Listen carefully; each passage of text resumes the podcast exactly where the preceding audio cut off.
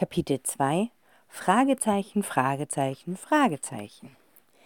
Yes, platzte es aus Zacharias heraus.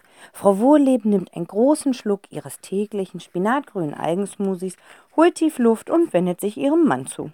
Der hebt rasch die Zeitung ein wenig höher und würde sich hinter seiner Lektüre am liebsten in Luft auflösen. In der Organisation von Familiendingen ist Frau Wohlleben einfach unschlagbar. Da sollte man sie einfach machen lassen und sich so wenig wie möglich einmischen. Das weiß Herr Wohlleben aus Erfahrung. Schatz, ich müsste kurz mal auf die To, äh, beginnt er, doch so leicht lässt ihn seine Frau nicht davonkommen. Bärchen? Frau Wohllebens Stimme tropft geradezu über den Rand der Zeitung, obwohl Herr Wohlleben sie mit ausgestreckten Armen so hoch wie möglich hält. Die Zwillinge kichern schon wieder los. Doch Frau Wohllebens Tonfall verspricht gar nichts Gutes, auch wenn Bärchen darin vorkommt.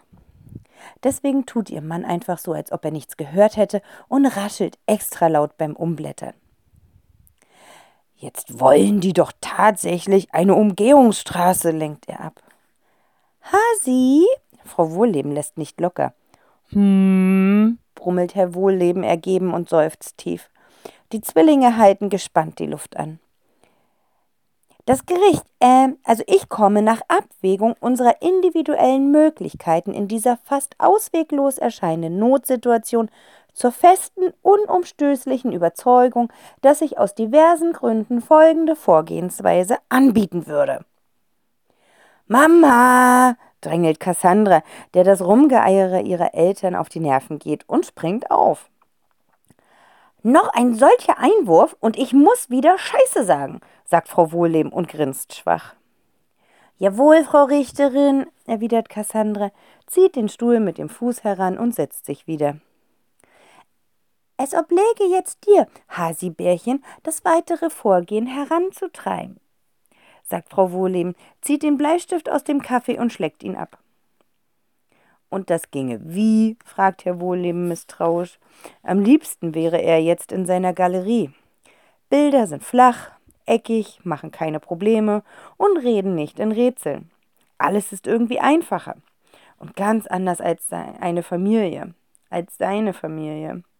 Und wie üblich entscheidet auch diesmal Frau Wohleben darüber, wie es nun weitergehen soll, noch bevor ihr Mann auch nur ein Wort erwidern kann. Sie trommelt mit dem Stift auf den Tisch und wartet, bis die ungeteilte Aufmerksamkeit ähm, aller hat und spricht dann eine Art Urteil.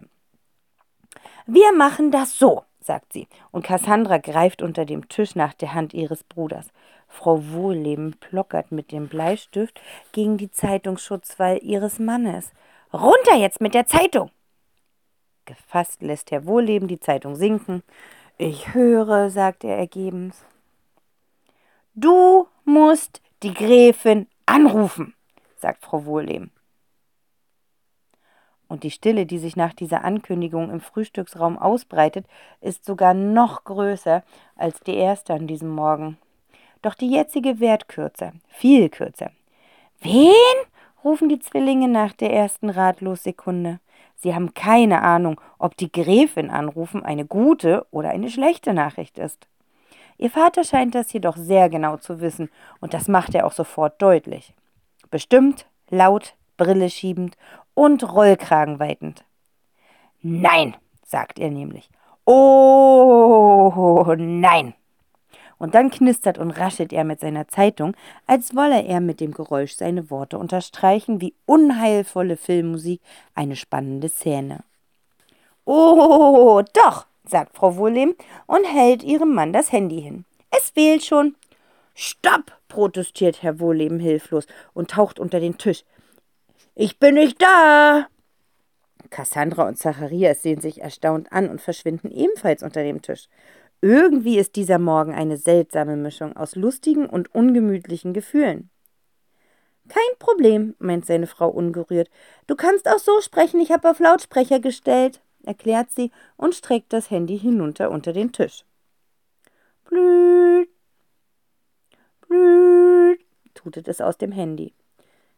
Keiner da, ruft Herr Wohlleben erleichtert. Du kannst auflegen.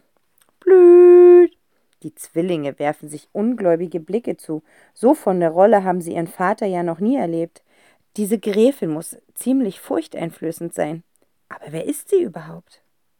Plötzlich bekommt Cassandra ein mulmiges Gefühl im Bauch, denn schließlich geht es hier ja vor allem um Zacharias und sie. Blüht, blüht, blüht, tönt es, als plötzlich doch noch abgenommen wird.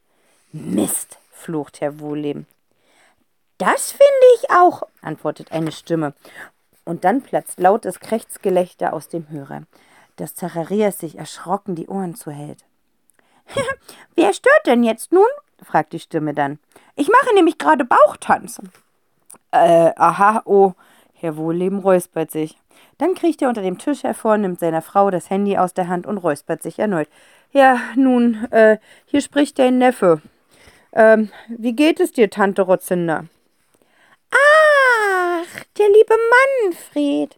Was für eine Überraschung. Wie schön. Mir geht es wunderbar, ganz wunderbar. Ich fahre nächste Woche nach Dubai. Meine Bauchtanzklamotten sind ein bisschen zu eng geworden und ich muss neue kaufen. In Dubai gibt es die besten Bauchtanzbekleidungsgeschäfte der Welt. Herr Wohlleben atmet erleichtert auf. Wenn die Gräfin gar nicht hier ist, hat sich die ganze Sache Gott sei Dank in diesem Moment erledigt. Tolle Idee, wunderbar. Dann also gute Reise, Tante Rotzünder. Wiederhören. Dann wendet er sich an seine Frau. Wo, wo legt man denn jetzt auf hier? Sie kann ja zum Glück nicht, wispert er. Sie kann was nicht, mein lieber Manfred? fragte Tante Rotzinder gut gelaunt. Herr Wohlleben lässt die Schultern hängen. Ah, erzähl's ihr, zischt Frau Wohlleben, sonst muss Frank doch noch als Babysitter. O Himmel, ächzt Herr Wohlleben und gibt sich endgültig geschlagen. Kleinlaut erzählt er Tante Rotzinder von der Absage aller drei Kinderfrauen und der damit einhergehenden Betreuungsnotlage. Machen Sie noch in die Windel? fragt Tante Rotzinder, als er geendet hat. Macht ihr noch in die Windeln? gibt Herr Wohlleben die Frage spaßeshalber an die Kinder weiter, die entsetzt die Köpfe schütteln. Aber nein, Tante Rotzinder, es sind die besterzogensten, bravesten, artigsten, zurückhaltendsten, freundlichsten, höflichsten, intelligentesten, ruhigsten und langweiligsten Kinder der Welt? ergänzt Tante Rotzinder entsetzt. Das ist ja tatsächlich ein Notfall. Ich komme! ruft sie und legt auf, bevor Herr Wohlleben auch nur eine Silbe erwidern kann. Uff, japst er und lässt sich auf seinen Stuhl fallen. Na sowas.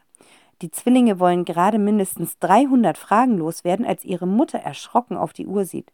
Sie schnappt sich das Notizbuch mit dem Lesezeichen Toast und springt hektisch auf. Bis später, ruft sie und eilt ins Bad. Nachdem sich das unerwartete Sonderproblem aufs Beste gelöst hat, gibt es keinen Grund, sonntags nicht arbeiten zu gehen. He, protestiert Cassandra und wendet sich an Papa. Wer ist denn jetzt diese Tante Rozinda überhaupt? Das ist eine lange Geschichte, erwidert ihr Vater und nippt erschöpft an seinem kalten Kaffee. Uah, macht er und seufzt.